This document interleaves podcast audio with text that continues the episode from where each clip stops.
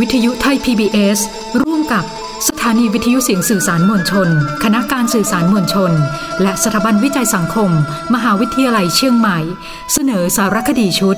วิถีชาติพันธุ์ไทยในล้านนา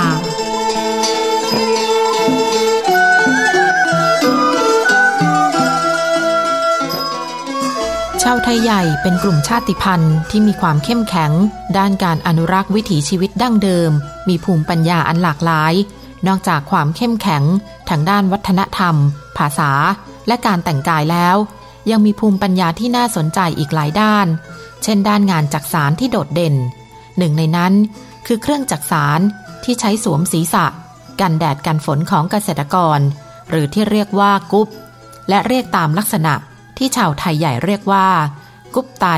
หรือกุ๊บไทยใหญ่ มีลักษณะคล้ายงอบของภาคกลางนายประเสริฐประดิษฐ์ประธานสภาวัฒนธรรมจังหวัดแม่ฮ่องสอน และที่ปรึกษาศูนย์ไทยใหญ่ศึกษา วิทยาลัยชุมชนแม่ฮ่องสอนกล่าวว่า กุ๊บไต หรือกุ๊บไทยใหญ่ เป็นหมวกที่มีลักษณะเฉพาะ ทั้งรูปทรงและวิธีการสาร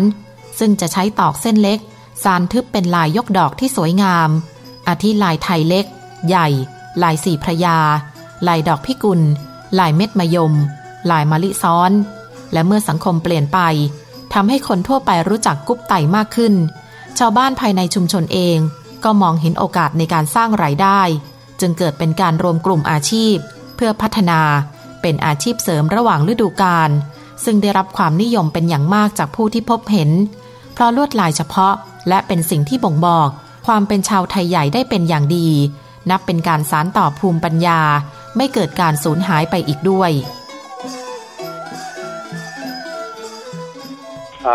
ภูมิปัญญาด้านศิลปะวัฒนธรรม อันนี้เขาเรียกว่าด้านศิลปะวัฒนธรรมของชาวไทยใหญ่เนี่ยมีหลายแขนงที่สำคัญที่สุดก็คือเรื่องของการใช้วัสดุท้องถิ่นในธรรมชาติเนี่ยมาทำเป็นผลิตภัณฑ์เป็นเครื่องใช้ไม้สอยนะ อย่างเช่นกุ๊บไตเนี่ยกุ๊บนะครับกุ๊บก็คือหมวกนะเนาะกุ๊บไตมันทำจากวัสดุทางธรรมชาติ มันมีหลายอย่างหลายแบบ เช่นทำจากกาบไม้ไผ่ถ้าทำจากกาบไม้ไผ่เนี่ยเขาก็จะเอากุ๊บกาบนี่สำหรับคนเฒ่าคนแก่คนที่สูงอายุนะครับ ซึ่งไม่ต้องสวยงามอะไรมาก ขอให้มันบังแดดบังฝนได้ เอาไปใช้ในอะไรในในนาในสวนเนี่ยเขาก็จะ ทำกันเป็นภูมิปัญญาไม่ใช่ว่าทำเป็นทุกคนนะครับ คนที่สารกุ๊บเป็นก็ในชุมชนก็อาจจะมีสักลายสองลายอย่างเงี้ยเหมือนคนตีมีดอะชุมชนไหนก็จะมีคนตีมีดสักลายสองลายเนี่ยเพื่อที่จะช่วยเหลือกันในชุมชนเนาะทีนี้เมื่อกี้กุ๊บสารทีนี้เออเมื่อกี้กุ๊บกาบทีนี้กุ๊บสารกุ๊บสารเนี่ยเขาใช้ไม้ไผ่การสารลายกุ๊บเนี่ยมีทั้งหมดสิบสองลาย นะครับ ละเอียดอ่อนมากนะเป็นวิจิตรศิลป์ไม่ง่ายเลยครับ เพราะว่าการทำวิจัยหลายท่านมาทำวิจัยเนี่ย วันนี้เราทราบว่าการสารกุ๊บไตเนี่ยมันมีลายสารอยู่ทั้งหมดสองลาย สวยงามทุกลายนะครับ แล้วก็ฝีมือละเอียดอ่อน เราจะต้องจักตอกก่อน ให้มันบางๆ ให้มันพอดี แล้วก็มาสารขึ้นรูปเป็นกุ๊บนะครับ แล้วก็มีวัสดุอื่นประกอบ อาอาจจะเป็นเป็นได้ หรือเป็นสังกะสีอย่างเงี้ย แล้วก็จะต้องมีสายเชือกสายป่านอะไรพวกเนี้ยมาขึ้นอยู่กับลวดลายหรือกรรมวิธีของของสลาแต่ละคนหลากหลายมากครับพุกไตถือว่าเป็นเป็นเป็นศิลปะวัฒนธรรมที่โดดเด่นของคนไทยอันหนึ่งการเตรียมพร้อมก่อนทำกุ๊บไต นายประเสริฐประดิษฐ์ประธานสภาวัฒนธรรมจังหวัดแม่ฮ่องสอนเล่าว่า เริ่มจากการเตรียมตอกก่อน ซึ่งความโดดเด่นของลวดลายนั้น กุ๊บไตหนึ่งใบ ใช้ตอกประมาณ 200 เส้น ขนาดต่างๆ ทั้งเส้นเล็ก เส้นใหญ่นำตอกที่จะแต่งเป็นลายดอกไม้ ไปย้อมสีก่อน แล้วตากแดดสองวันเพื่อให้แห้ง ก่อนนำมาสาร โดยเริ่มสารจากส่วนบนลงมา ภาษาไต่เรียกว่าจิก หรือส่วนยอด เมื่อสารเป็นรูปทรงแล้ว จึงจะนำตอกเส้นเล็กมาสารและสอดจนเป็นลวดลายต่างๆนำข่วยหัว หรือที่สวมศีรษะ ซึ่งเป็นตอกที่สารเป็นวงกลมมาติดด้านใน เพื่อเวลาสวมใส่จะได้พอดีกับศีรษะ ทั้งนี้เวลาในการดำเนินการจักสารใช้เวลาประมาณหนึ่งวัน แต่ถ้าต้องลงสี หรือใช้หลายสี ก็ใช้เวลาประมาณ 4-5 วัน ขึ้นอยู่กับลวดลาย ทั้งนี้เดิมกุ๊บไต ใช้สีธรรมชาติของตอก ใช้สวมเมื่อออกนอกบ้าน ไปทำไร่ทำนา กันแดดกันฝน แต่ปัจจุบันมีความต้องการมากขึ้น จึงมีการย้อมสีธรรมชาติ เพื่อความสวยงาม และเพื่อตอบสนองความต้องการของผู้ใช้งานมากขึ้น แต่ที่สำคัญคือ ความประณีตฝีมือในการจักสารที่ทำให้เห็นว่า เป็นความตั้งใจของผู้ทำชิ้นงานอย่างแท้จริง และคุณภาพเหมาะสมกับราคา หากเก็บรักษาดีๆ สามารถใช้งานได้หลายปีดอกพิกุลแบบธรรมดา ดอกพิกุลแบบยกนี่แล้วก็ลายลายลายสองลายสามนี่นะครับ ลายข้ามเนี่ยลายเหมือนเราสารสารสารบ้านน่ะสารซากบ้านเนี่ยนะครับ ลายดอกพิกุลเท่าที่ผมศึกษาเนี่ยมันมีอยู่สิบสองลาย ที่เขาทำขายอยู่กันอยู่ในปัจจุบันนี้ที่แม่ฮ่องสอนเนี่ยนะอันนี้จากงานวิจัยเพียงแต่ว่าตอกเนี่ยจะต้องจักจักให้พอดีความหนาความบาง อันนี้มันยากกว่านะความหนาความบาง คือถ้าตอกมันอันหนึ่งใหญ่ อันหนึ่งเล็กมันจะไม่สวยไง มันจะต้องพอดีมันต้องพอดีกันนะครับ จะต้องไม่แข็งเกินไป ต้องไม่อ่อนเกินไปนะเวลาสารลายขึ้นขึ้นเป็นลูกกุ๊บเนี่ยมันจะสวยเลยนะครับ อันนี้เป็นเป็นเป็นฝีมือช่างอะนะฝีมือการสารของของชาวบ้าน ซึ่งมันขึ้นอยู่กับประสบการณ์เขาด้วยครับ ทั้งผู้ชายผู้หญิง แต่ผู้ชายเขาเขานิยมใส่กุ๊บกุ๊บกาบที่ผมพูดถึงเมื่อกี้เนี่ย ที่มันไม่ค่อยสวยอะไม่ค่อยไม่ไม่ค่อยตกแต่งให้มันให้มันสวยงามอะนะเป็นกุ๊บกาบธรรมดาสายก็ใช้สายปอสายเชือกธรรมดาเนี่ย ไม่ต้องไปใส่สีสันมันอย่างเงี้ยของผู้ชาย แต่ของผู้หญิงเนี่ย เขาจะเอาได้สีแดงเนี่ยพวกเนี้ยเอามาถักเอามาทำเป็นดอกไม้บางอะไรบ้างประดับนะครับ มันก็จะดูสวยไปด้วยอันนั้นกรุ๊ปผู้หญิง ส่วนใหญ่จะเป็นกรุ๊ปสารครับ อาสีปกติเขาจะใช้ไอ้เนี่ยเขาเรียกว่าน้ำเหม็น น้ำเหม็นเนี่ย อ่ามันมันกันกันแมลงกันมอดเอ่อมันคล้ายๆน้ำมันขี้โลเราเนี่ยครับ นะ แต่มันมันรู้สึกมันจะใช้จะใช้ไขสัตว์ด้วยนะ ภาษาไทยเราเรียกว่าน้ำเหม็น สั่งมาจากในรัชฉาน เวลาสารเสร็จเขาจะน้ำเหม็นเนี่ยทานะครับ ตอนหลังมันเนี่ยมันมีอะไรเครื่องไม้เครื่องมืออุปกรณ์ วัสดุที่เอามาทาแล้วทำให้มันสวยงามให้มันเลื่อมนะมีการพัฒนาขึ้นในวัสดุสมัยใหม่เนี่ยเอาไปทาให้มันเลื่อมให้มันสวยงามอะครับ แต่เมื่อก่อนนี่ไม่ไม่ใช้เลยพวกนี้ใช้แต่น้ำเหม็นที่ผมพูดถึงนะทำหลายชุมชน บ้านห้วยผาก็สามชามก็สารที่ปางหมูก็สารที่บ้านในซอยก็สารแล้วก็ออเดอร์ก็เยอะครับทำแทบไม่ทันนะครับเดี๋ยวนี้แพงขึ้นสามร้อยห้าสิบอะครับ เมื่อก่อนได้เจ็ดสิบห้าบาทร้อยยี่สิบบาททีนี้ผมไปถามมันนั้นนะกุ๊บนี่ใบเท่าไหร่บอกสามร้อยห้าสิบใส่ไปบังแดดบังฝนฝนตกมันก็บังได้ แดดออกมันก็บังได้ ก็เข้าไปในสวนก็ใส่กุ๊บไป ชาวนาลงนาก็ใส่กุ๊บไปเห็นไหม มันปิดบังไม่น่องไม่น่าไม่ต้องไปโดนแดดไงคอมั่งอะไรมั่งเนี่ยเพราะว่ากุ๊บนี่มันมันมันกว้างไงครับ มันกว้างปีกมันกว้างกว่าหมวกเนาะช่วงหลังนี่ฮะเป็นวัตถุประสงค์ที่มันที่มันเปลี่ยนแปลงไปก็คือ เอาไปใช้ใช้อะไรในเรื่องของความสวยงาม เช่น ขบวนแห่อย่างเงี้ยขบวนแห่ประสังรอง เอ้าขบวนแห่ประสังรองปีนี้เราสมกุ๊บกันทุกคนนะ ผู้หญิงก็ใส่ชุดไตชุดไทยใหญ่สวยๆแล้วก็สวมกุ๊บกันทุกคนเนี่ยมันสวยครับอ่านี่อันนี้อันนี้ช่วงหลังได้ไหมจุดประสงค์ก็เปลี่ยนไปบ้าง ภูมิปัญญาที่น่าสนใจอีกด้านหนึ่งของชาวไทยใหญ่ คือการต้องลาย หรือการตอกลาย ทางภาคกลางเรียกว่า การบุดุลโลหะ เพื่อให้เกิดความต่างระดับ มิติสูงต่ำของลวดลาย ซึ่งหมายถึงการฉลุลายลงในแผ่นโลหะ ช่นแผ่นสังกะสี แผ่นเงิน แผ่นทองเหลือง กระดาษ เป็นลวดลายแบบไต หรือไทยใหญ่นายประเสริฐประดิษฐ์ ประธานสภาวัฒนธรรมจังหวัดแม่ฮ่องสอน และที่ปรึกษาศูนย์ไทยใหญ่ศึกษา วิทยาลัยชุมชนแม่ห้องสอนกล่าวว่า การต้องลายอยู่ในวิถีชีวิตของชาวไทยใหญ่ มานานหลายร้อยปี เนื่องจากชาวไทยใหญ่ มีประเพณีที่สำคัญ หรือประเพณี 12 เดือน ซึ่งจำต้องมีการนำเอาการต้องลาย มาใช้ในการทำพิธีต่างๆ เช่นการประดับตกแต่งเชิงชาย และหน้าจั่วหลังคา หรือโบสถ์วิหารศาลาการประเรียนของวัดชาวไทยใหญ่ ซึ่งถือว่าเป็นเอกลักษณ์ของวัดไทยใหญ่ในแม่ฮ่องสอน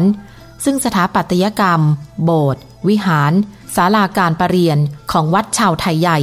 จะมีลักษณะหลังคา แบบหลังคาซ้อนสองชั้น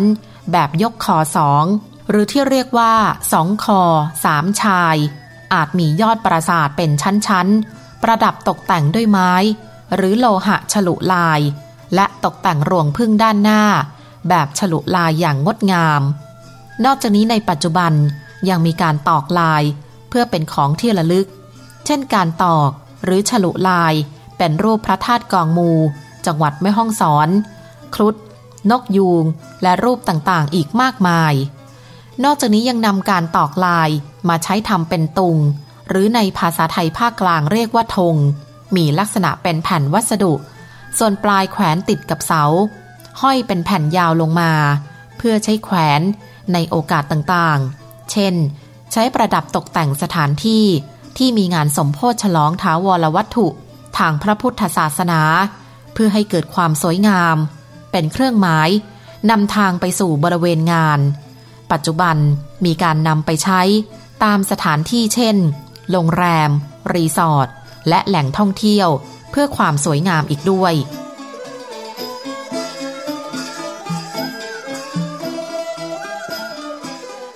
ต้องลายฉลูลายเนี่ยมันเป็นวิจิตรศิลป์ครับ มันเป็นศิลปะที่คู่กับชาไทยมานาน กี่ร้อยกี่พันปีก็ไม่รู้ วันนี้มันอยู่ในวิถีแล้วครับ เพราะว่าชาวไทยใหญ่เนี่ย ในรอบหนึ่งปีเนี่ย มันจะมีประเพณีสิบสองเดือนอสิ่งที่จะต้องเอาต้องลายเข้าไปเกี่ยวข้องในประเพณีก็คือ เดือนสิบเอ็ดนี้ครั้งหนึ่งละ จองพลา เนี่ยผมอยู่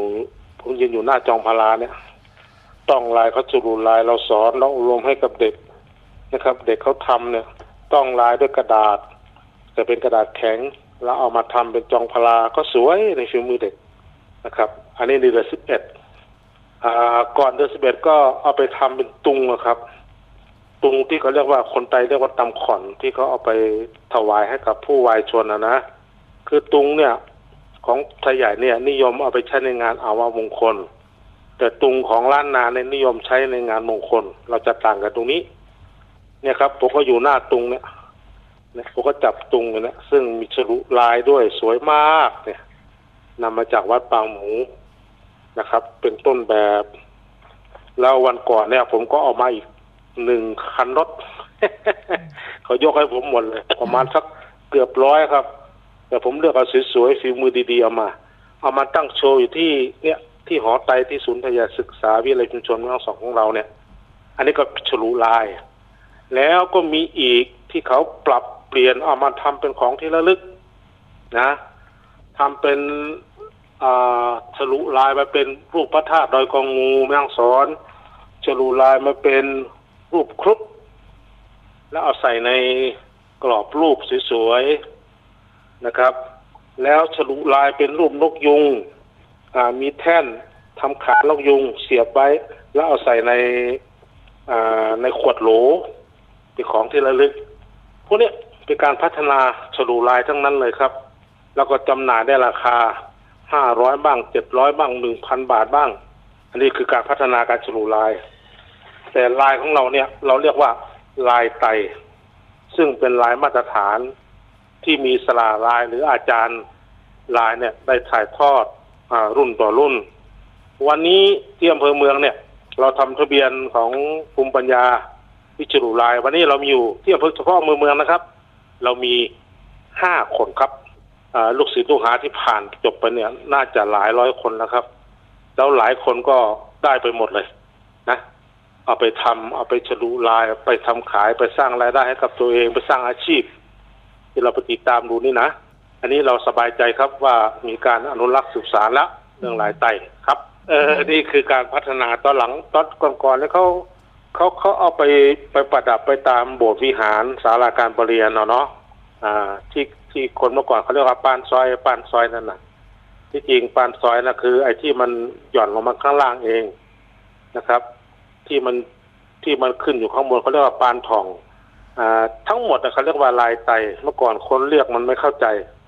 เรียกว่าปานซอย วัดไหนก็มีปานซอยมีลายต่างๆ เหล่านี้ ตามโบสถ์ตามศาลาการเรียนตามวิหาร ตามเจดีย์อันนั้นเมื่อก่อนเขาก็จะประดับตามตามสิ่งที่ สูงๆอย่างเงี้ย แต่ตอนหลังมามีการพัฒนาปรับเปลี่ยน เอาไปติดตามซุ้มประตูอย่างเงี้ย เข้าสำนักงงานเข้าบ้าน เอาไปติดตามไอ้โรงแรมที่พักรีสอร์ทที่เขาสร้างมาอ่าสถาปัตยกรรมที่เขารักษาสภาพแบบท้องถิ่นนะนะเขาก็เอาลายเหล่านี้เขาไปประดับ อันนี้เป็นการพัฒนาขึ้นในระยะหลังครับ เริ่มเริ่มจากกระดาษก่อนครับ เราต้องฝึกจากกระดาษก่อนนะ เราต้องเขียนในกระดาษก่อน แล้วเอากระดาษไปทาบ เราฉลุลายอยู่สามอย่าง เออสี่อย่างมานี้หนึ่งฉลุด้วยในกระดาษเนาะกระดาษแข็งสองฉลุในสังกะสีสังกะสีแผ่นเรียบนะสามฉลุในแผ่นอลูมิเนียม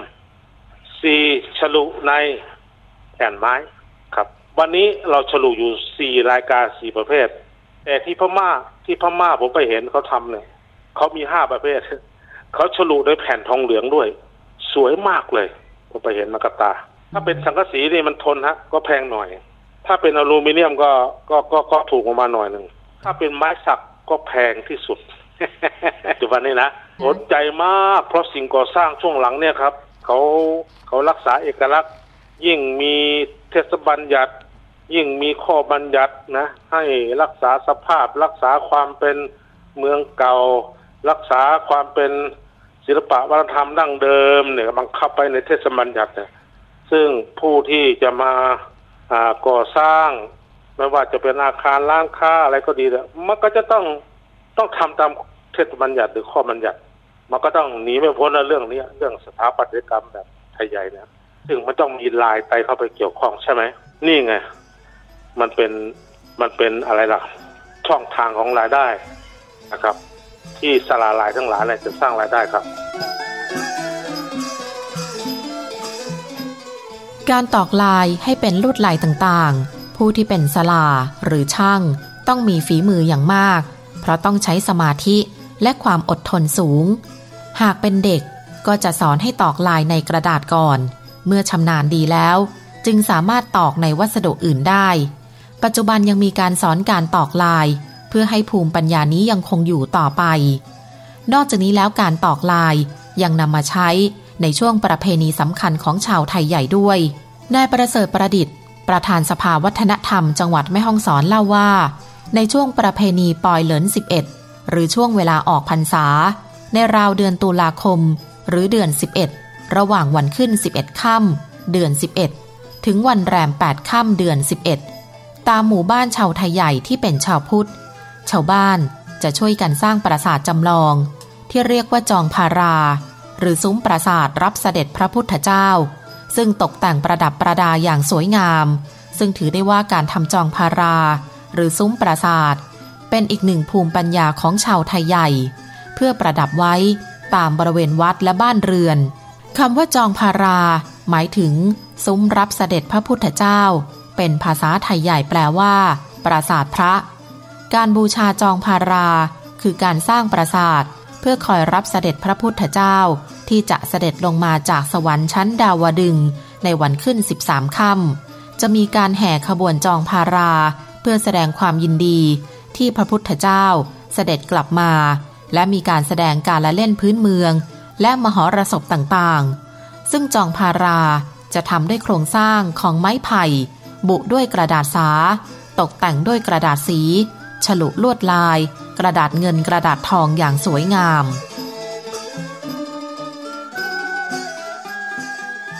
ก่อนเดือนสิบเอ็ดหนึ่งเดือนเขาจะรีบทำทำทำพอเดือนสิบเอ็ดเนี่ยคือสิบห้าค่ำเดือนสิบเอ็ดเขาก็จะใช้แล้ว ใช้ถวายรับเสด็จพระพุทธเจ้าจากสวรรค์ชั้นดาวดึงตามความเชื่อ เอาตั้งไว้ที่หน้าบ้านบ้าง เอาตั้งไว้ที่วัดบ้างครับ เมื่อก่อนทำทุกบ้านนะครับ เดี๋ยวนี้ เดี๋ยวนี้ภารกิจมันเยอะเนาะมันก็ลดน้อยลง ก็ถ้าเป็นในเมืองนี่ก็สักยี่สิบสามสิบเปอร์เซ็นยังทำอยู่ บ้านนอกก็สักห้าหกสิบเปอร์เซ็นก็ยังทำอยู่ครับ เออมันมีสองแบบจองพลาหน้าบ้านเนี่ยทำกันเองบ้านใครบ้านมัน บางคนไม่มีเวลาทำทำไม่เป็นก็ไปจ้างสลาเขาเขาทำแล้วเอามาถวายที่บ้านตัวเอง อีกอันหนึ่งก็คือช่วยกันทำเขาเรียกว่าจองหน้าหมู่ อันนี้ไปช่วยกันทำที่วัด เลิกงานมาตอนเย็นห้าหกโมงก็ไปทำจองพลาเลิกงานมาก็ทำจองพลาจนเสร็จก่อนวันขึ้นสิบห้าค่ำเดือนสิบเอ็ดพอเสร็จแล้วเขาก็จะไปร่วมกันไปตั้งไว้หน้าวัด แล้วก็เช้าตรู่วันที่ขึ้นสิบห้าค่ำเดือนสิบเอ็ดเขาก็ไปร่วมกันถวายที่วัด อันนี้เขาเรียกว่าจองหน้าหมู่หรือจองส่วนรวมหนึ่งหลังสำหรับหนึ่งชุมชน ในการทำจองพารานั้นนายประเสริฐประดิษฐ์ ประธานสภาวัฒนธรรมจังหวัดแม่ฮ่องสอนกล่าวว่า ส่วนประกอบของจองพารา ประกอบด้วยส่วนสำคัญสามส่วนใหญ่ ๆ ส่วนเข่ง หรือฐาน ส่วนตัวจองพารา ซึ่งตัวจองพารามีส่วนประกอบอีกสามส่วน คือส่วนฐาน ส่วนปราสาทและส่วนยอด และเครื่องห้องหรือเครื่องบูชา เข่ง หรือนั่งร้านที่ตั้งบูชาจองพาราจะสร้างขึ้นที่หน้าบ้าน หน้าวัด ที่เป็นที่สูงจากพื้นทั่วไป เพื่อเป็นการคารวะ การทำเข่งที่บูชาจะใช้ไม้ไผ่ ฝังเป็นเสาสี่ต้น บนชานสี่เหลี่ยม แล้วทำนั่งร้านให้สูงจากพื้น บนนั่งร้านสามด้าน สารด้วยดอกไม้ไผ่ เป็นผายาจมาศปิดไว้ เหลืออีกด้านทำเป็นบันไดพาดไว้ ที่มุมนั่งร้าน ใช้ต้นกล้วย ต้นอ้อยผูกไว้ และจัดทำประทีปโคมไฟ ประดับให้มีแสงสว่างยามค่ำคืน จองพาราที่ทำบูชามีหลายรูปแบบ ได้แก่จองยอด หรือผาศาสตร์เป็นจองพาราขนาดใหญ่ ความสูงตั้งแต่3เมตร50เซนติเมตรขึ้นไป มียอดปราสาทยอดเดียว 5 ยอดหรือ 7 ยอด มีโครงสร้างยุ่งยากซับซ้อน การสร้างต้องใช้ทุนสูง ใช้เวลาสร้างเป็นแรมเดือน จองผาศาสตร์เป็นจองพาราที่สวยงาม วิจิตบรรจงมาก ทั้งที่ฐานและส่วนยอด มีลวดลายเจาะกระดาษประกอบ มีการตัดกระดาษ เป็นรูปสามเหลี่ยมห้อย ผู้ที่จะทำจองผาศาสตร์ได้ ต้องเป็นช่างชั้นครู นิยมทำและตั้งบูชาที่วัดประจำหมู่บ้าน และวัดทั่วไป ส่วนจองคอ เป็นจองพาราขนาดใหญ่ รองลงมาจากจองยอด มีส่วนประกอบคล้ายกัน แต่ขนาดเล็กกว่า ส่วนยอดมียอดเดียว มีลวดลายประกอบไม่ละเอียดนัก การทำไม่ยุ่งยากซับซ้อน นิยมตั้งบูชาที่วัด และบ้านของผู้ที่มีฐานะดีทั่วไป จอบปีตาล คือจองพาราที่ไม่มียอด หรืออาจเรียกว่าจองพารายอดตัด มีเฉพาะส่วนปราสาทและฐาน มีลวดลายประกอบน้อยทำง่าย นิยมทำบูชาตามบ้านทั่วไป และจองผาสาร หรือจองสาร เป็นจองพาราที่ทำขึ้น โดยวิธีการขนาดเล็ก นิยมบูชากันทั่วไป เพราะทำได้เอง แต่ละบ้านจะทำจองพาราตั้งไว้ที่เฉลียงหน้าบ้าน ตอนกลางคืนก็จะประดับตกแต่งไฟอย่างสวยงาม ส่วนชุมชนและคณะศรัทธาวัดต่างๆ ก็จะทำจองพาราของชุมชนขนาดใหญ่อย่างสวยงาม เพื่อนำมาแห่ตามถนนในเขตเทศบาลเมืองแม่ฮ่องสอน จองพาราก็คือเอาต้องลายนำมาประดับ ขึ้นทรงปราสาทประทรงปราสาทก็เรียกว่าจองพาราหรือซุ้มปราสาทรับเสด็จพระพุทธเจ้าอพอขึ้นทรงปราสาทเขาก็เอาลายไตนี่แหละเอามาประดับ เอามาติดนะ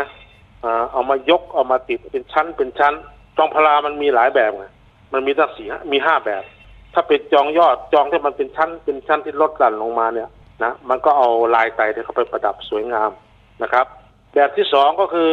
จอกปิกตานจอกปิกตานไม่มียอด ไม่มียอดก็ไอ้ตรงเอว ตรงข้างล่างก็เอาลายไตเข้าไปประดับ อืม อันที่สามจองสาร จองสารจองผาสารเนี่ยที่เขาเอาไม้ตอกมาทำเนี่ยไอ้นั่นอะอาจจะไม่ได้ใช้ลายไตนะครับ จองอันที่สี่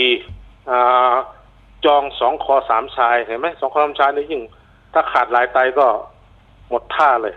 มันจะต้องมีลายไตเข้ามาประกอบสองขอสามชาย นะที่เป็นชั้นๆลดดันกันลงมานั่นนะนะครับ เหมือนกับอาคารของวัดจองกลางเนะี่ยที่ที่นักท่องเที่ยวชอบถ่ายรูปติดไปกับของทองคำนั่นนะครับ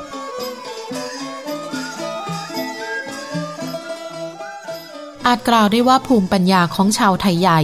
ยังคงเข้มแข็ง เหนียวแน่น เพราะเกี่ยวพันกับความเชื่อ ความศรัทธาในพระพุทธศาสนา